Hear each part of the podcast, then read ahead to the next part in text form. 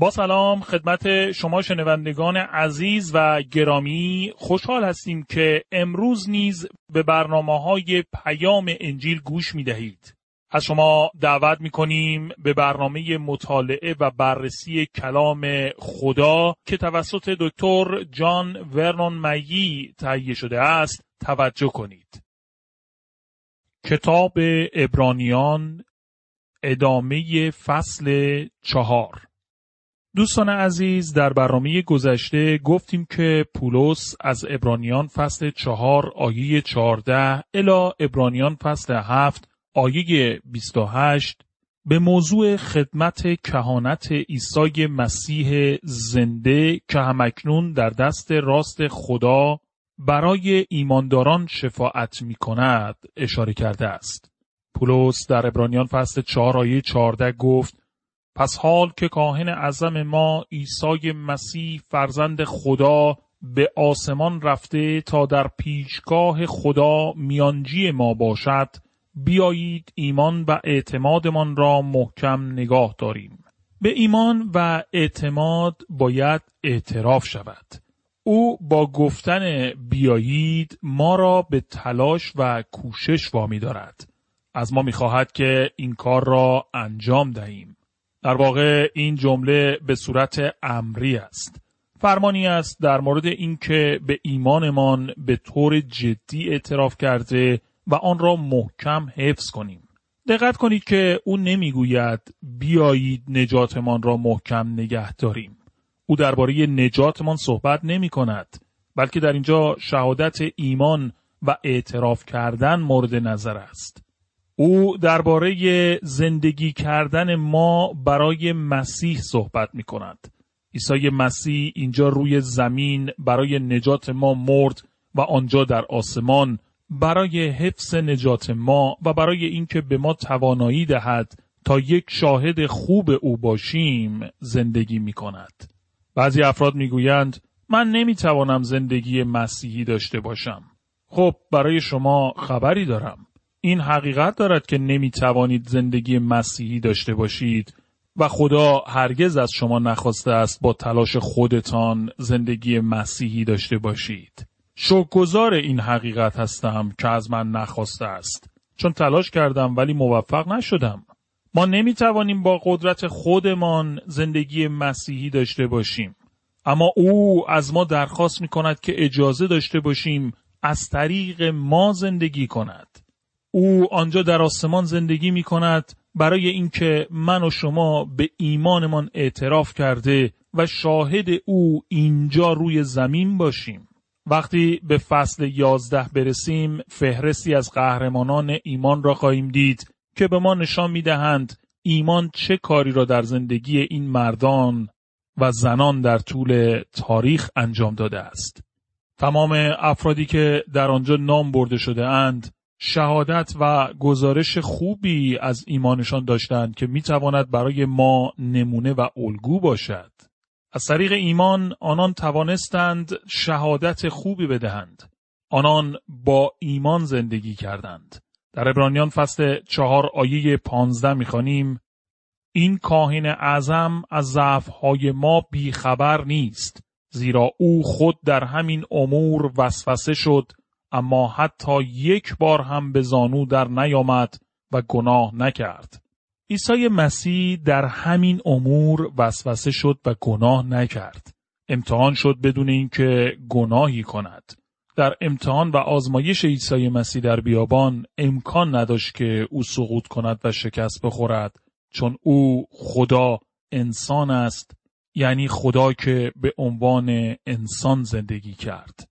اما فشار این آزمایش بر او در واقع بیشتر از امتحانات و آزمایشات ما است. او می توانست بر طبق انجیل یوحنا فصل 14 آیه سی بگوید شیطان که فرمان روای این دنیاست نزدیک می شود. البته در برابر من هیچ قدرتی ندارد. اما نتوانست هیچ چیزی در خداوند عیسی مسیح پیدا کند. اجازه دهید با مسئله این نکته را به تصویر بکشم. قایقی که در آب است می تواند تا حد معینی سنگینی و فشار را تحمل کند. اگر فشار بیش از حد زیاد شود از گوشه ای آب وارد قایق شده و در نتیجه دیگر فشاری نخواهد بود و قایق پر از آب می شود. در مورد من و شما نیز همینطور است. در انگام فشار ما تسلیم می شویم و سپس دیگر فشاری را احساس نمی کنیم. عیسی هرگز تسلیم نشد و بنابراین دائما فشاری بر او بود که من و شما هرگز آن را تجربه نکرده ایم. به همین طریق کامیون ها نیز مقدار معینی بار را می توانند حمل کنند. اگر از آن مقدار مشخص بار بیشتری بر روی آنها گذاشته شود، در هم خواهند شکست و آنها نمی توانند بار بیش از حد معین را تحمل کنند.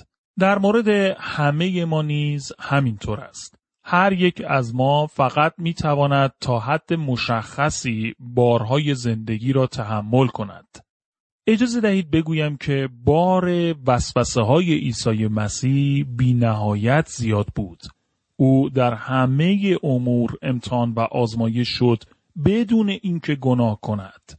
اما نکته مهم این است که او وسوسه شده و مورد امتحان قرار گرفت به این دلیل است که او می‌داند ما چه احساسی می‌کنیم. کاهن اعظمی داریم که ما را می‌فهمد. من همیشه احساس می‌کنم که برای قوم اسرائیل مرگ هارون از یک نظر اهمیت بیشتری از مرگ موسا داشت. هارون کاهن اعظم آنان بود.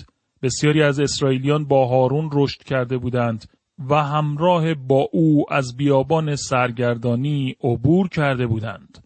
آنها می توانستند به نزد هارون رفته و به او بگویند هارون این کار را انجام دادم و نبایستی چنین می کردم. قربانی خود را آوردم. و هارون می توانست آنها را درک کرده و با ایشان همدردی کند. او دقیقا می دانست که آنها چه احساسی داشتند. اما وقتی هارون مرد می توانم تصور کنم که آنان از خود می پرسیدند آیا کاهن جدید پسر هارون می تواند آنها را بفهمد؟ آیا قادر است با ایشان همدردی کرده و به آنان کمک کند؟ اما ما کاهن اعظمی را داریم که همیشه در دسترس ما است و ما را به خوبی می‌فهمد.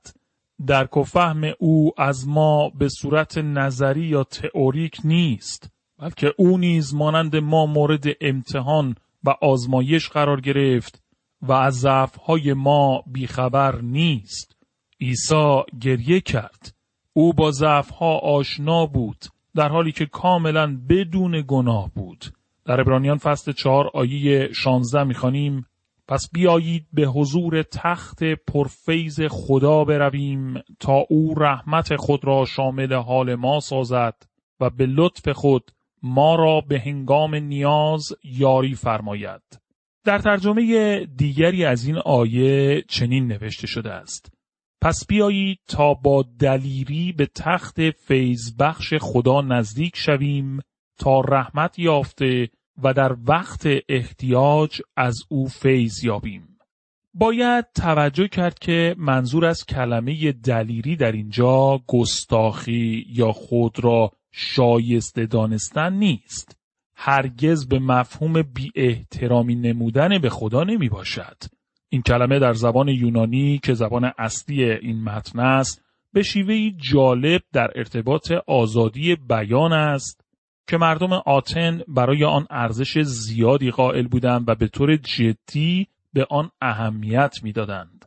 شاید آنها اولین جامعه ای بودند که احساس می‌کردند هر شهروند معمولی بایستی آزادی بیان داشته باشد و بتواند نظراتش را بدون ترس بیان کند. بنابراین در این آیه در واقع گفته می شود بیایید با شجاعت و آزادانه به حضور تخت فیضبخش خدا برویم. ما می توانیم آزادانه با خداوند عیسی مسیح صحبت کنیم. من می توانم چیزهایی را به او بگویم که به شما نمی توانم بگویم. او مرا درک می کند و می فهمد. او از ضعف من آگاه است و من می توانم همه چیز را به او بگویم. من آموختم که به طور سریح و واضح با او صحبت کنم. تلاش نکردم که با او خودمانی شوم و با بی احترامی به او نزدیک شوم. او خداست و با پرستش و عبادت و با احترام به حضور او می‌روم. ولی آزاد هستم که با او صحبت کنم چون او نیز مانند من انسان شد و مرا درک می کند. او خداست ولی انسان شد و من می توانم با آزادی کامل به نزد او بیایم. او به خوبی مرا می‌فهمد. می توانم آنچه در دلم هست را به او بگویم. می توانم قلبم را برای او بگشایم و با او درد و دل کنم. بنابراین شک دارم که انواع دعاهای پرهیزکارانه و زیبایی که معمولا بر زبان میآوریم او را تحت تأثیر قرار دهد به خصوص زمانی که سعی می کنیم آنچه واقعا در قلب و زندگیمان است را بپوشانیم. شگفتم که آیا خداوند اصلا به ما گوش می دهد وقتی آزادانه و صادقانه به حضور او نیاییم و قلب خود را برای او نگشاییم و آنچه واقعا در آن است را با او در میان نگذاریم این یکی از دلایلی است که جلسات دعای امروزی در اکثر کلیساها آنچنان مؤثر نمی باشد. با روحیه‌ای بسته و اغلب ریاکارانه به نزد او میاییم به جای اینکه باز صادق و صمیمی با او ارتباط برقرار کنیم. به حضور تخت پرفیض خدا برویم. تخت خدا تخت فیض و رحمت است. آنجا کاملا یک تخت داوری بود و اکنون تخت فیض و رحمت می باشد تا او رحمت خود را شامل حال ما سازد. هر یک از ما نیاز به رحمت فراوان داریم. رحمت از یک نظر ممکن است منفی به نظر برسد چون به دوران گذشته که در گناه بودیم مربوط است. ما توسط لطف و رحمت خدا نجات یافته ایم. در نامه تیتوس فصل سه آیه پنج نوشته شده است و ما را نجات داد. او نه به خاطر خوبی و پاکی ما بلکه فقط در اثر رحمت و دلسوزی که نسبت به ما داشت ما را از گناهانمان شست و تاهر ساخت و به وسیله روح القدس به ما تولدی تازه و حیاتی نو بخشید. او نسبت به من بسیار رحیم بوده است و به لطف خود ما را به هنگام نیاز یاری فرماید. کمک یک واقعیت مثبت است و در ارتباط با آینده می باشد. ما می توانیم در زمان احتیاج رحمت و فیض خدا را داشته باشیم. داوود در مزمور 23 آیه یک نوشت خداوند شبان من است محتاج به هیچ چیز نخواهم بود و این آیه آشکار می کند که خداوند نیازهای هر که به او تعلق دارد را فراهم می سازد. من کاهن اعظمی در آسمان دارم و می توانم به نزد او بروم چون شبان من است. سوالی از شما دارم. آیا امروز به نزد او رفته اید؟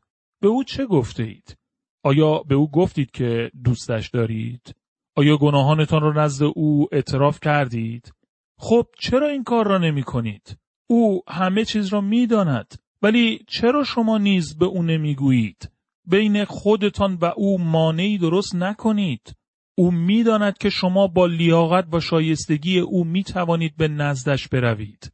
آزادانه به حضور او رفته و با او صحبت کنید. در نزد او در زمان احتیاج فیض و رحمت فراوان موجود است. دوستان عزیز در اینجا مطالعه و بررسی فصل چهار در کتاب ابرانیان به پایان می رسد و اکنون به بررسی فصل پنج در این کتاب توجه بفرمایید.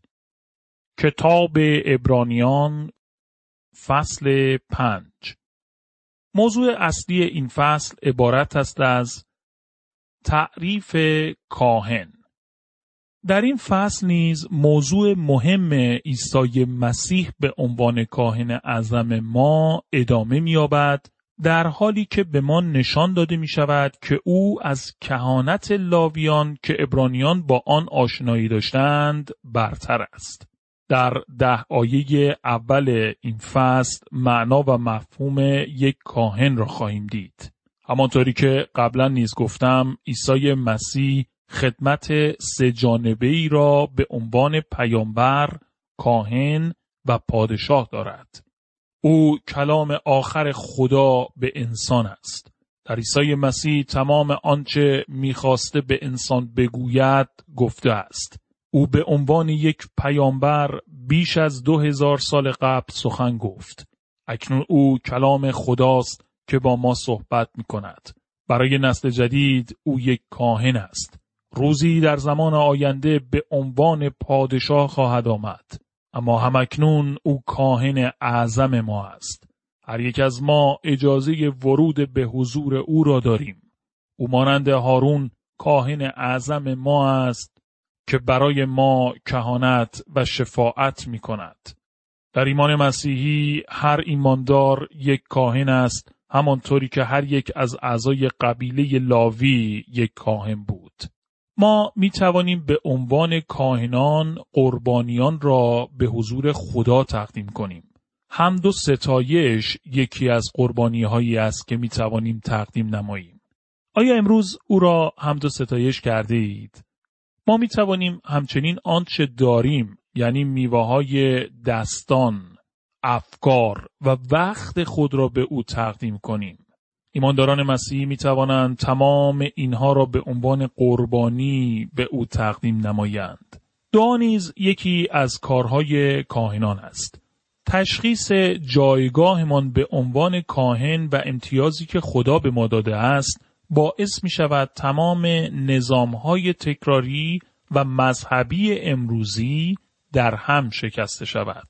همه متوتا و روشهایی که ساخته ایم و به کار می‌بریم به کنار گذاشته شده و دعاهای ما مفهوم دیگری خواهد یافت.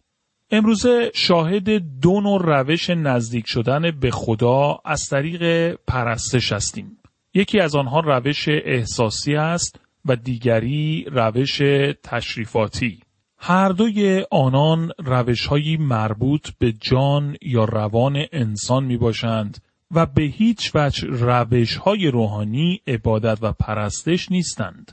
ما بایستی به سادگی نزدیک او برویم و از تمام این نوع روش ها و رسوم آزاد شویم. تعداد زیادی از افراد امروزه بیا با احساسات خود و یا از روی عادت خدا را پرستش می کنند. آنان یا تحت تأثیر احساس شخصی خود هستند و یا فقط تشریفات و مراسمی را انجام می دهند. در هر دو صورت آنها به کلام خدا بی توجه می باشند وقتی برای عبادت و پرستش به حضور خدا می روند. در ابرانیان فصل 4 آیه 16 دیدیم که از ما خواسته شد با دلیری و آزادانه به حضور تخت پرفیز خدا بیاییم. ما به رحمت و کمک او نیازمندیم. او در جایگاهی است که می تواند به ما یاری کند چون کاهن اعظم ما می باشد و می خواهد برای ما شفاعت کند. تعریف کاهن در ابرانیان فصل پنج آیه یک می‌خوانیم در دین یهود کاهن اعظم انسانی است عادی همچون انسانهای دیگر و انتخاب شده تا به نمایندگی از سوی همه مردم به درگاه خدا برود. در این آیه معنای یک کاهن به ما گفته شده است. او انسانی است که ما را در حضور خدا نمایندگی می کند. او برای انسان در اموری که مربوط به خدا هستند خدمت می کند. چون او به حضور خدا می رود بایستی مورد پذیرش خدا باشد. او انتخاب شده تا به نمایندگی از سوی همه مردم به درگاه خدا برود. در ابرانیان فصل پنج آیه چهار به ما گفته می شود که هیچ کس نمی تواند به میل خود کاهن اعظم شود. کاهن را باید خدا برگزیند همان گونه که هارون را نیز خدا برگزید. او بایستی توسط خدا انتخاب شود. بنابراین می توان گفت که یک کاهن فردی است که یک از میان انسانها انتخاب می شود دو برای انسانها برگزیده شده است سه به جای انسانها به حضور خدا می رود. اکنون می توانید به طور آشکار تفاوت میان یک کاهن و یک پیامبر را مشاهده کنید. یک کاهن از طرف انسان به حضور خدا می رود. او انسان را نزد خدا نمایندگی می کند. اما یک پیامبر با پیامی از نزد خدا به نزد انسان می آید. بنابراین کاهن عهد عتیق به انسانها نمی گفت که خدا چه می گوید. انجام این کار خدمت یک پیامبر بود. پیامبر آنچه خدا گفته بود را بیان می کرد. خدمت کاهن این بود که انسان را در حضور خدا نمایندگی کند. اکنون در زمان حاضر خداوند ما عیسی مسیح تنها کاهنی است که در حضور خدا می باشد و برای ما کهانت و شفاعت می کند. فقط اوست که اکنون نماینده ما در حضور خداست. هر ایماندار مسیحی امروز بر اساس حقیقت کلام خدا که به ما این آگاهی را می دهد که کاهن اعظم ما عیسی مسیح فرزند خدا به آسمان رفته تا در پیشگاه خدا شفیع ما باشد می تواند با ایمان و اعتماد محکم به حضور تخت پرفیز خدا برود تا از رحمتهای فراوان او بهرهمند شده و در هنگام نیاز کمکهای خدا را در زندگیش تجربه کند. خداوند عیسی مسیح نجات دهنده ما از گناهان و حافظ نجات ما هر روز است تا بتوانیم به عنوان مسیحی در این دنیا زندگی کرده و شاهد او باشیم و پیام نجات بخش او را به مردم دنیا بشارت دهیم.